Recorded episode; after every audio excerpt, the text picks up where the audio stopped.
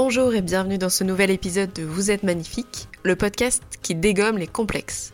Je suis Margot Pastor, photographe et photothérapeute, et j'ai pour objectif d'accompagner les femmes vers l'acceptation et l'amour de leur corps et sur le chemin parfois difficile de la confiance en soi. Chaque semaine, j'interviewe des femmes qui ont réussi à surpasser leurs complexes et qui nous racontent leurs histoires et comment elles sont devenues plus confiantes. Arrêtez de vous comparer, devenez la meilleure version de vous-même, sans régime, sans baguette magique. Je vous donne des conseils pour vous sentir mieux dans votre corps et dans votre tête parce que vous êtes magnifique tel que vous êtes. Bonjour et bienvenue dans ce nouvel épisode de Vous êtes magnifique. Aujourd'hui, je reçois Catherine, que vous avez déjà vue sur les photos sur euh, mon Instagram si vous êtes passé par là. Elle va un petit peu nous expliquer euh, ce qu'elle fait, quel est son chemin, son parcours de vie. Et je, vous allez comprendre euh, rapidement pourquoi je l'ai invitée, parce que je pense que ça, c'est passionnant. Voilà, alors est-ce que tu peux te présenter s'il te plaît, te dire ce que tu fais et donner quelques informations sur, euh, sur ta vie et ton parcours? Oui, bonjour tout d'abord, et puis euh, c'est avec grand plaisir que je vais donc témoigner et vous faire part de mon histoire et ce qui, ce qui m'amène ici aux côtés de, Margot en fait. En 2017, j'ai dû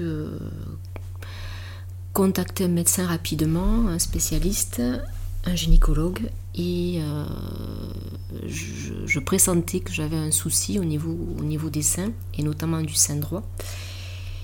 Et effectivement, donc, cette visite euh, a été, euh, bah, a été la confirmation d'une maladie grave, donc d'un cancer du sein.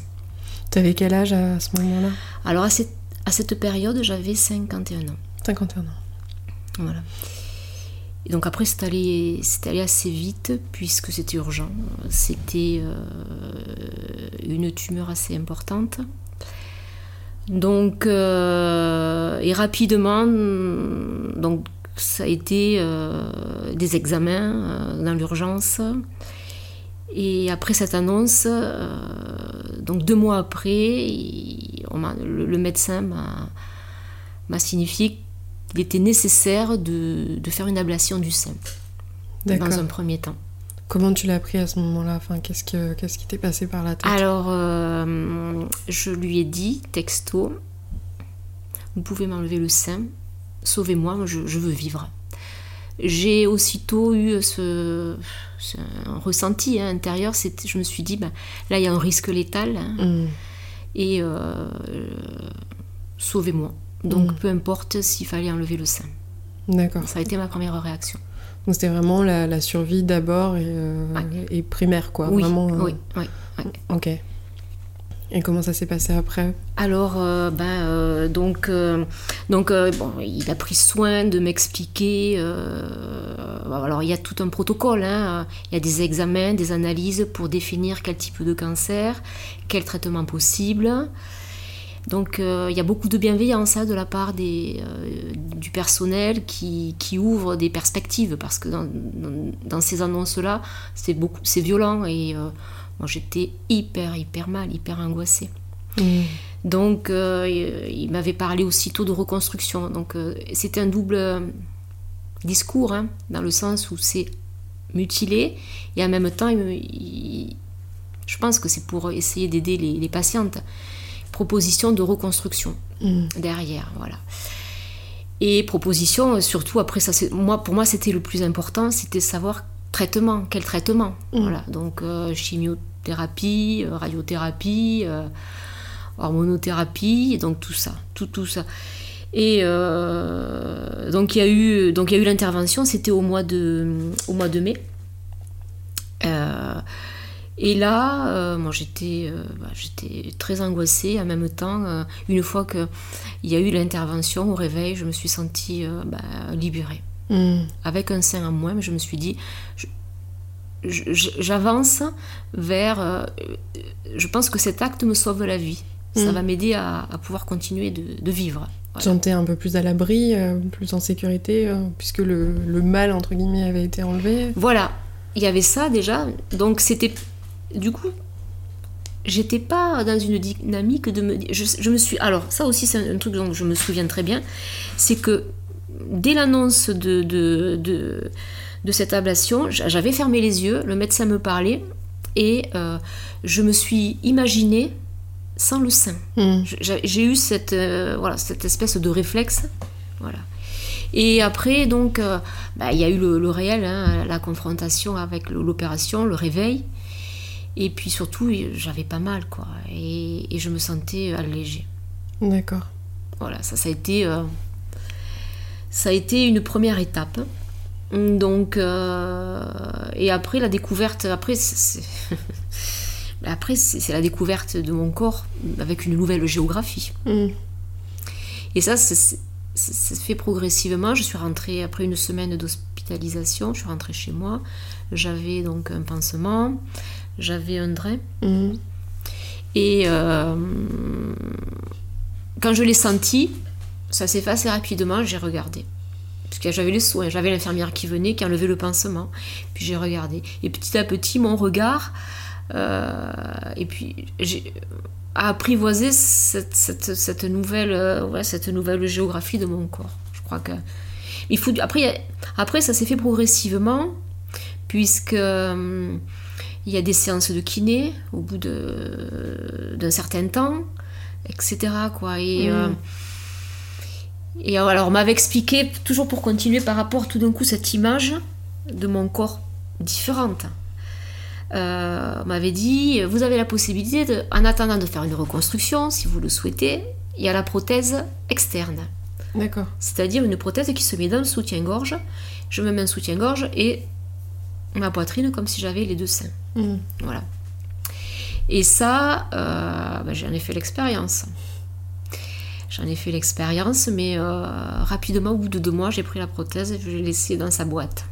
T'en avais marre, ça te, ça te convenait pas? Non, parce qu'en fait, euh, j'avais l'impression de me rajouter quelque chose là qui n'était pas moi. Mmh. Et j'avais du mal avec ça. Mmh. Mais je me suis déplacée parce que ça a été en fait un, chemin intérieur aussi. Hein. Là, j'évoque tout ce qui est euh, soins, euh, la chirurgie, tout ce qui est médicamenteux. Mais après, parallèlement, l'espace de parole chez un psy, m'a aidé à, cheminer mm. et à accepter la maladie, à me dire que j'ai, il faut que je fasse avec et faire au mieux avec. Voilà, mm. il y a eu tout ce, tous ces éléments hein, qui ont fait que la prothèse, euh, je me suis dit, c'est pas, non, c'est pas moi. Mm. Voilà. Tu te reconnaissais pas Je me reconnaissais pas. Euh, avec cette prothèse. Donc après, qu'est-ce qui s'est passé euh, euh, Au niveau des... Alors, les sous-vêtements. Alors, je me suis... Ah, il y avait la question... Bon, c'est une chose, les sous-vêtements, c'est surtout le regard des autres. Mhm. Ah oui. Le regard des autres qui perçoivent qu'il y a une asymétrie. Il y a mhm. un sein, il n'y a pas l'autre.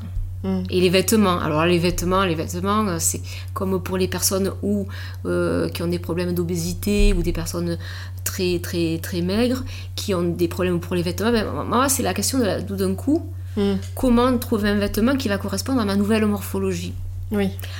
Alors au début, je cachais.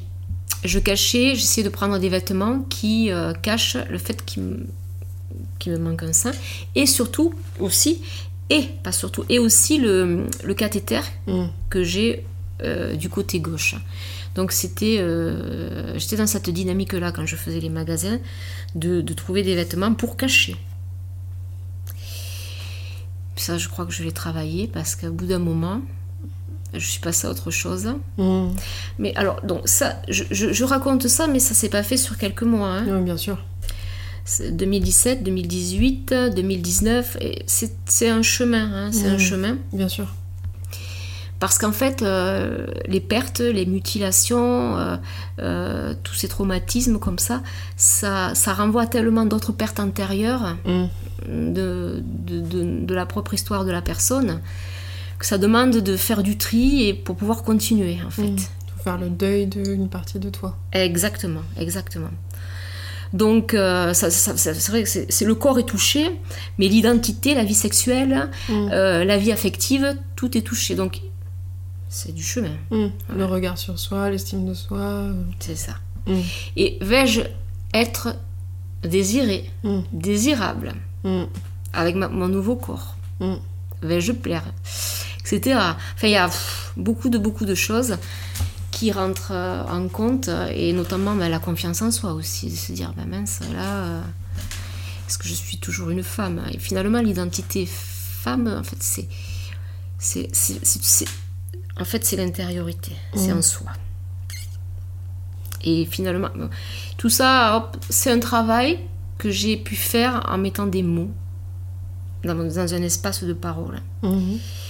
Et, euh, et tout d'un coup, euh, je, je me suis sentie même plus libre qu'avant. Mhm. Pourtant, j'ai que pourtant j'ai qu'un sein. Et à mettre des vêtements euh, près du corps, à, à oser euh, et assumer le fait que j'ai qu'un sein et, et pas du tout envie de faire de reconstruction. Par contre. Mm. Et d'un point de vue du coup personnel, il y a beaucoup de choses qui ont évolué à cette période aussi. euh. Euh, bah oui, alors à cette, per- du point de vue personnel, tout. En fait, c'est revisiter tous les espaces professionnels, remise en question au niveau du, du sens de ma vie. Mm. Je crois que face à la question de la mort, de me dire euh, je peux mourir. Alors, je ne l'ai peut-être pas précisé.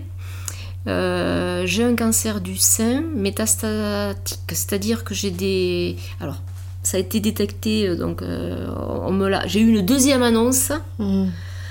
en juillet 2017. J'ai dû donc euh, avoir un, un, TEP scan, ils appellent ça, pour vérifier s'il n'y avait pas des cellules cancéreuses qui euh, étaient parties ailleurs. Et malheureusement, là, j'ai eu une annonce qui m'a. Ça a été comme un couperet, quoi. hein. On- euh, L'oncologue m'a dit Je suis désolée, mais j'ai une mauvaise nouvelle. Vous avez des métastases osseuses Mm. au niveau du bassin et du rachis.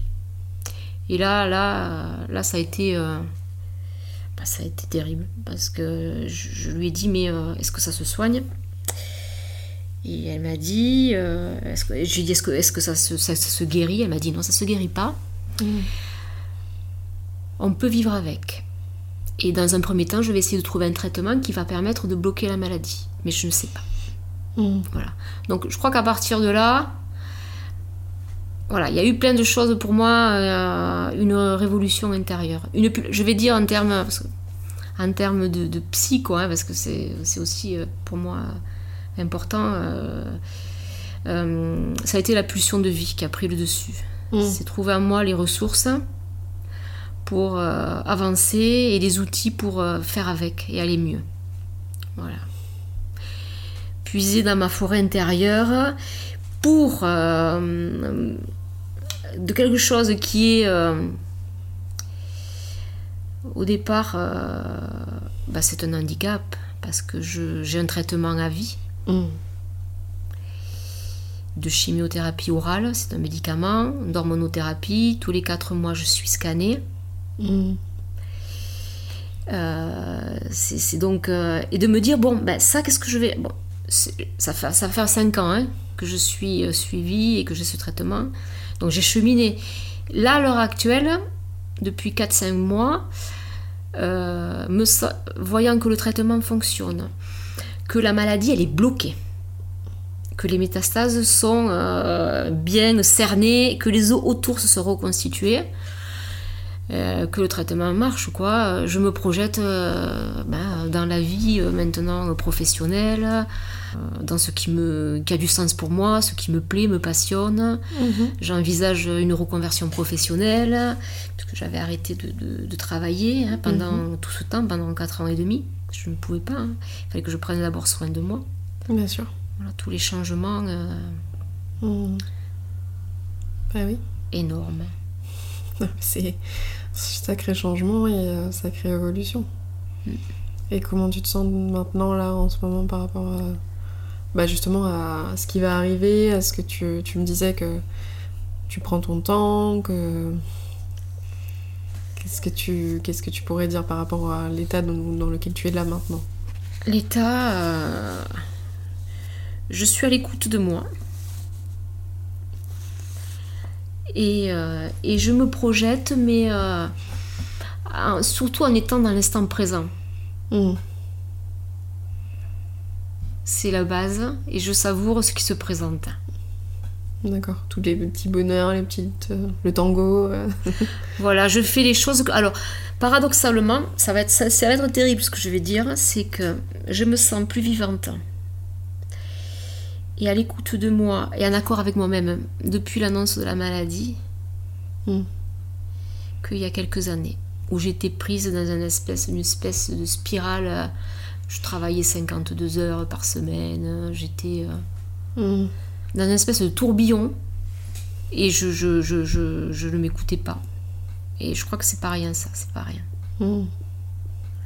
J'avais mis de côté tout ce qui me passionne la lecture, euh, l'écriture. Euh, je me consacre uniquement à ma vie professionnelle et, euh, et je m'étais perdue de vue. Mm. En fait, c'est ça, c'est ça. Et jusqu'à quel point?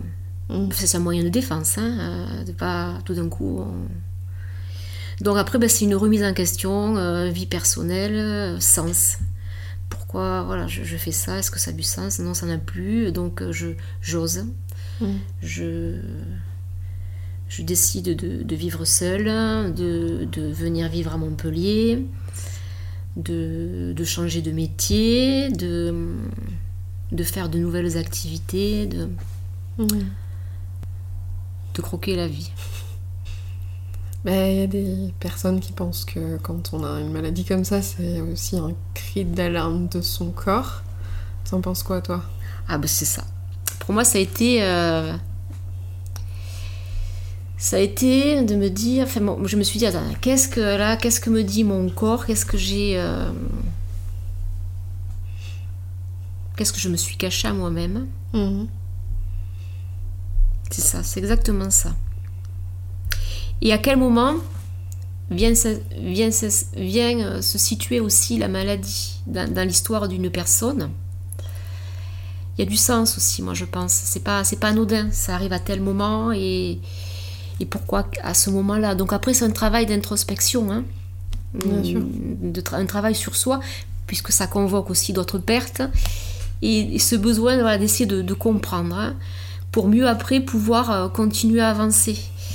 Euh, faire des découvertes au niveau du passé, ça c'est énorme. Hein. Mhm. Il y a tout d'un coup des levées de voile sur des choses qu'on n'imaginait pas. Du coup, il y a des, clairières comme ça qui viennent dans, l'existence.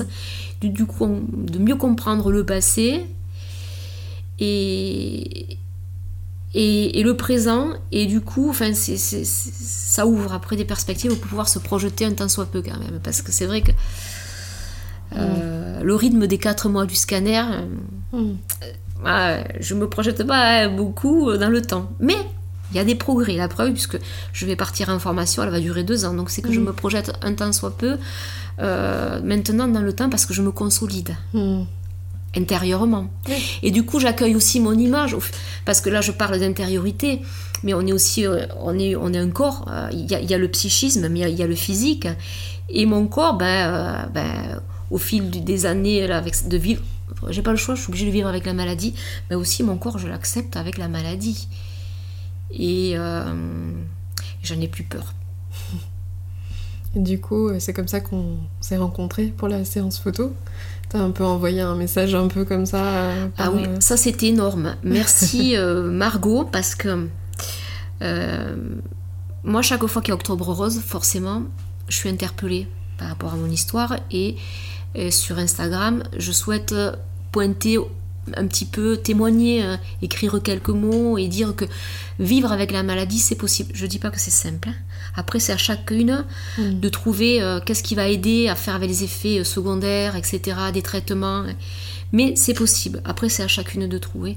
Et donc moi, euh, donc durant le mois d'octobre rose, j'ai vu sur le fil d'Insta vous êtes magnifique, photothérapeute. Et je me suis dit, tiens, allez, mais et alors j'ai fait ça, mais alors, mais c'est moi ça parfois.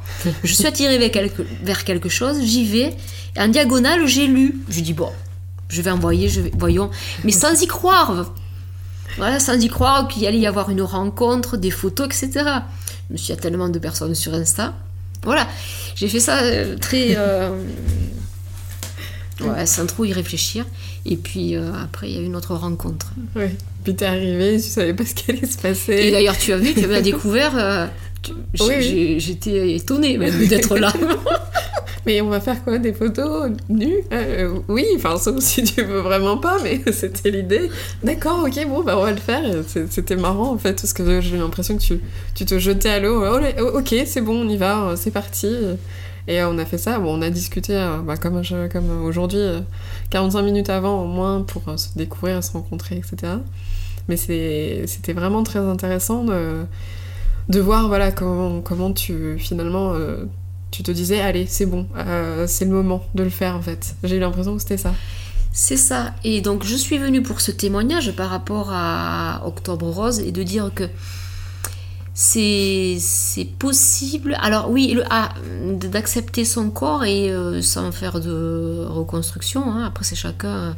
je ne me sens pas de me faire opérer, rajouter. Voilà j'ai trouvé euh, quelque chose qui me correspond, euh, c'est les tatouages éphémères que j'appose donc voilà sur mon sein qui n'est pas là et qui me sert comme d'une lingerie mm. et je me sens à l'aise avec avec ça. Voilà, c'est chacune à, trouver les petites choses, les petites choses avec lesquelles on se sent bien et, et cette comment dire cette façon de d'inventer chacune, moi je sais que j'ai inventé une autre façon d'érotiser mon corps. Mm. Et de faire en sorte que, ben, même si j'ai un sein en moins, je sais que je peux être esthétique et, et plaire, etc. Quoi. Mm. Euh, voilà, parce que. Mais bon, enfin, c'est. C'est ouais, c'est comme ça. Et même avec des vêtements, euh, et même déshabillés, etc. Et donc, quand je suis venue ici, j'avais fait tout ce chemin. Euh, d'acceptation, de travail de, euh, par rapport à cette perte. Euh, par contre, depuis deux ans, je, je te l'ai dit quand on, a discuté le jour des photos, que ça ne me gênait pas le, que tu me prennes en photo le haut du corps. Par contre, que j'étais en travail par rapport à, au vieillissement de mon corps. Mm. Que ça, oui. Euh, ça, ça, c'est ça qui me posait davantage de problème que de montrer mes seins. Moi, je montre ma poitrine sans aucun problème, mais je t'ai dit, euh, Margot, ne prends pas en photo mes bras, je les aime pas parce que je, vieillis, il y a les tissus qui, voilà, euh, sont moins musclés, j'ai des rides, etc. Pour moi, c'était là. Et là, tu m'as fait travailler. Mm. Et, et, depuis, j'ai, et je continue à le, à le travailler, c'est énorme. Je trouve ça très intéressant. Oui, parce que finalement, de temps en temps, on pense que les choses les plus grosses à travailler, en fait, tu t'avais déjà fait le chemin. C'est autre chose qui était euh, plus, entre guillemets, douloureux pour le. Enfin, ça, ça piquait euh, à l'endroit, à un autre endroit que ce qu'on on aurait pu imaginer, en fait. Et euh, c'est ça qui est intéressant aussi, des fois, c'est. Moi, j'ai beaucoup de femmes qui viennent me voir, et quand elles me parlent, enfin, je, je, le dis de temps en temps, mais quand elles me disent qu'est-ce que c'est leur complexe, ben moi je enfin soit je me dis mais pourquoi? Je, je comprends pas en fait. Et euh, et c'est pas forcément ce à quoi j'aurais pensé c'est pas forcément enfin moi j'ai pas forcément d'idée préconçue sur le complexe de la personne qui vient mais euh, c'est pas forcément ce que ce qu'on pense. Et, souvent c'est euh, c'est assez étonnant parce que on en fait beaucoup enfin on en fait beaucoup de, comment dire, de, de tracas, etc., alors que euh, les autres ne le voient pas. Euh, puisque moi, si je le vois pas, euh, c'est que les autres le voient pas non plus. donc, donc c'est ça qui est intéressant aussi, quoi. Et moi, quand t'es venu me voir, bon bah, je savais ce qu'il en était, donc je, tu, fais attention parce que bon, même si tu savais ce qu'il en était et pourquoi je voulais le faire, mais du coup, je m'attendais pas à ce que tu me dises, bah, j'ai du mal avec euh, le, temps qui passe, quoi, tu vois, parce que je me suis dit, ah bon, d'accord, ok. Mais euh, c'est pas ça auquel je Enfin, la, la, problématique à laquelle je m'attendais. Donc, euh, on n'est jamais. comment dire on, on, pense toujours les choses qu'on se forme dans notre tête et les difficultés qu'on a avec notre corps. Finalement, elles sont extrêmement personnelles parce que ça ne, ça ne regarde que nous. Enfin, c'est pas que ça ne regarde que nous, mais c'est que nous que ça choque en fait au final. Parce que là, sur les photos, euh, moi je le vois pas, je vois pas ça. Je, je vois quelqu'un de magnifique, je, je me dis elle est très très belle, et je ne vois absolument pas euh, ce que toi, ce, que- ce qui te gêne toi en fait. Tu vois ça. Et d'ailleurs, pour euh, poursuivre par rapport à, à ce que tu m'as, quand tu m'as envoyé donc la série de, des 40 photos, je t'ai aussitôt, ré- alors j'avais compris tout le contraire de ce que tu m'avais expliqué. Après j'ai ri, j'ai ri Ah ouais? de moi-même.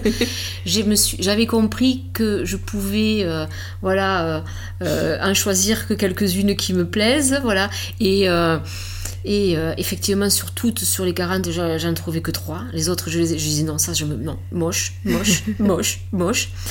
Et, euh, et après, tu m'as tu m'as renvoyé des choses, et puis je me suis dit, mais. oh mais alors, tout ça, ça s'est fait Ouais. sur 3 ou 4 jours. Et donc, j'ai pris à chaque fois. Alors, à chaque fois, ça m'a laissé le temps. C'était inconscient, hein. Oui. Ça s'est travaillé tout seul dans ma tête, hein, euh, tout ça. Après, j'ai re-regardé les photos avec un autre regard. Et puis, j'avais ma soeur qui était à côté qui me disait Ah, mais sont bien ces photos. Enfin, c'était intéressant aussi parce que je les ai Mhm. montrées à d'autres personnes, le regard des autres. Bien sûr. Et puis, elle m'a dit Mais attends, arrête de zoomer. Alors, ça, c'est moi. mais... Alors, ça, c'est moi, mais c'est ma problématique. Je le travaille. Elle me dit Mais tu n'es pas. Je zoome, moi. Je prends, je prends le- le- le- le- le- l'appareil, je zoome. Voilà, elle me dit Mais arrête de faire ça. On n'est on- on n'est pas. euh, voilà, tel point. Euh, Tel- la joue uniquement, on est un tout. Je lui dis, je le sais. Bref, ça m'a fait, ça m'a fait bosser et je trouvais ça euh, ouais, très intéressant, très riche et, et je me suis déplacée hein, depuis. C'est énorme. Ben, tant mieux, je suis contente. Mm, mm. Parce que bon, l'idée c'était vraiment, euh, parce que c'est vrai que je l'ai pas rappelé, mais c'était d'offrir euh, une séance donc à quelqu'un qui avait subi euh, un cancer du sein, et forcément j'avais envie que ça, ça, t'aide, tu vois. Au début j'étais embêtée parce que quand tu me disais j'ai du mal avec les photos, ce qui est normal parce que moi aussi quand on m'envoie des photos de moi au départ j'ai du mal, tu vois, mais je le sais. Mais là je me suis dit ah non, j'espère que, enfin tu vois, je voulais te faire du bien et pas du mal en t'envoyant ces photos, en faisant cette séance. Et après, j'ai vu que, que ça allait mieux et que tu les aimais. Et du coup, euh, je me suis dit, ah, ça va, c'est juste. Il fallait un peu de temps. euh, Oui, oui, oui, c'est ça. Et puis ça m'a, ça m'a, ça m'a, ça m'a fait avancer hein, cette histoire là de de photos et euh, mm, mm, ouais, c'est positif. Et puis je les regardé après, j'ai partagé, j'ai- montré à différentes personnes, autant des Mhm. femmes que des hommes, et, euh, et on peut, j'ai pu mesurer comment le regard que je porte sur moi-même. Comment on peut aussi, euh, dans quelle exigence, mais bon après ça c'est l'histoire de chacun, hein. c'est pas rien, c'est aussi comment à un moment donné quand on est enfant on, Mm. on- on a été euh, plus ou moins bien euh, accueilli, euh, euh, ou on a été critiqué sur telle partie de notre corps, etc. C'est énorme. Ouais.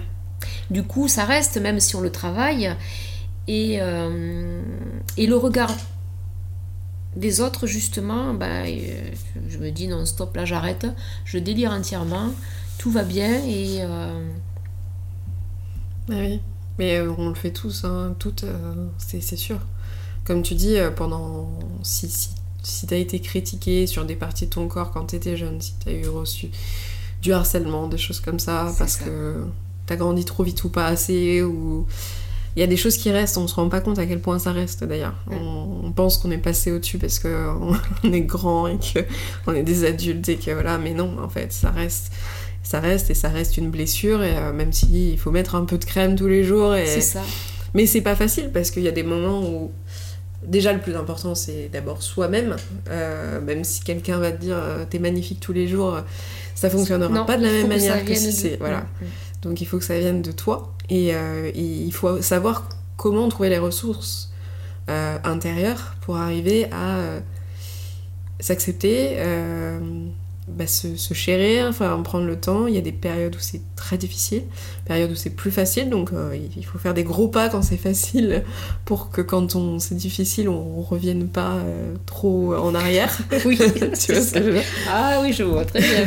donc t'en profites, t'en profites euh, pour avancer, pour faire des choses comme ça. Bah, quand tu, tu vas mal, bah moi j'ai eu une dépression cette année et c'est vrai que j'ai eu l'impression que le travail que j'avais fait avant m'avait permis de pas revenir trop en arrière, tu vois, sur moi. Bien sûr. Et, et ça, ça m'a protégée sur pas mal de points, même si ça a été très dur, mais il y a des choses sur lesquelles, non, je me suis pas remis en question en fait, tu vois. Parce que bah, le taf que j'avais fait, euh, parce que... Euh, c'est là qu'on s'aperçoit que ça a été efficient. C'est ça, c'est à ce moment-là, c'est dans les moments difficiles, parce que quand ça va bien, ça va bien. De toute façon, ça va bien, donc euh, t'en as pas besoin de ces ressources-là. Mm. Mais quand ça va mal, tu te dis, ah ouais, je suis bien contente d'avoir vu ma psy l'année dernière, je suis bien contente d'avoir travaillé sur la confiance en soi, parce que sinon, je, me détesterais maintenant et, c'est nul, quoi. Donc... Bah, en tout cas, je suis très contente que tu sois venue euh, parler de, ton parcours. Est-ce que tu aurais d'autres choses à dire? Est-ce que tu aurais des conseils peut-être aux personnes qui sont, aux femmes qui sont dans la même situation que toi? Des conseils, euh, en fait, euh, c'est vraiment à chacune d'aller chercher au fond de soi ce qui ce qui peut aider à affronter euh, la maladie et de pas hésiter. Moi, je, moi, je sais que le, psy, euh, ça a été la base, les mots, hein, mm. la parole. À partir, la parole soigne, les mots soignent. Mm. Et à partir de là, quand on, met en mots, on met à, à, distance les choses, et ça permet de faire un travail, euh, il faut du temps, et hein, d'élaboration, de comprendre, d'apaiser les choses. Mm. Et après, après, justement, après, on se sent un peu plus libre d'agir et de trouver d'autres outils. De, euh, moi, je vais chez un psy depuis très très longtemps. Je continue deux fois par semaine. À côté, j'ai découvert l'acupuncture. Je, vais à des séances d'acupuncture pour euh, avoir moins de douleurs articulaires. Je mets en place aussi, là, je, je vais, euh, je pratique aussi du pilate. Je marche, je danse euh, le tango, j'apprends. Voilà, je trouve d'autres choses. Et je crois que voilà, toutes, toutes ces, euh, je veux dire, tous ces soins, tous ces soins de support à côté de, c'est important, à côté de tout ce qui est médical, hein, mm. ça, ça, aide beaucoup euh, à vivre au mieux avec la maladie, et à mm. s'épanouir et à être bien, et, pouvoir profiter de, de la vie. Ouais, du coup, toi, tu as fait une reconstruction, mais pas, enfin, pas forcément physique, mais euh, à l'intérieur de toi. Intérieur. Et du coup, ça impacte, je le confirme, hein, enfin, je, mm. en tout cas, ça impacte sur la santé. Mm. Et euh, dans le sens où, euh, moi je sais que j'ai un oncologue qui m'a suivi au début, qui est parti à la retraite, qui me disait Catherine, 80% c'est le mental. Voilà, et, j'y crois, hein, j'y crois beaucoup à mm. ça. Voilà, ça, ça. Ça aide, ça aide à, mieux vivre la maladie mm. Et à essayer de la bloquer. Moi, elle est bloquée là pour l'instant et j'ai l'intention qu'elle reste longtemps bloquée. voilà, pour profiter. T'as bien raison. En tout cas, euh, bah, merci encore vraiment. Euh, j'espère que ça vous aura plu et que vous avez peut-être euh, entendu un chemin de vie qui va vous comment dire, vous inspirer. Si vous connaissez des gens qui sont dans cette situation, qui connaissent aussi la maladie, n'hésitez pas à partager euh, pour, que, bah, pour les aider, tout simplement. Euh, encore merci Catherine. Je, je, vous souhaite une bonne, une bonne journée et à bientôt. Au revoir. Au revoir, merci.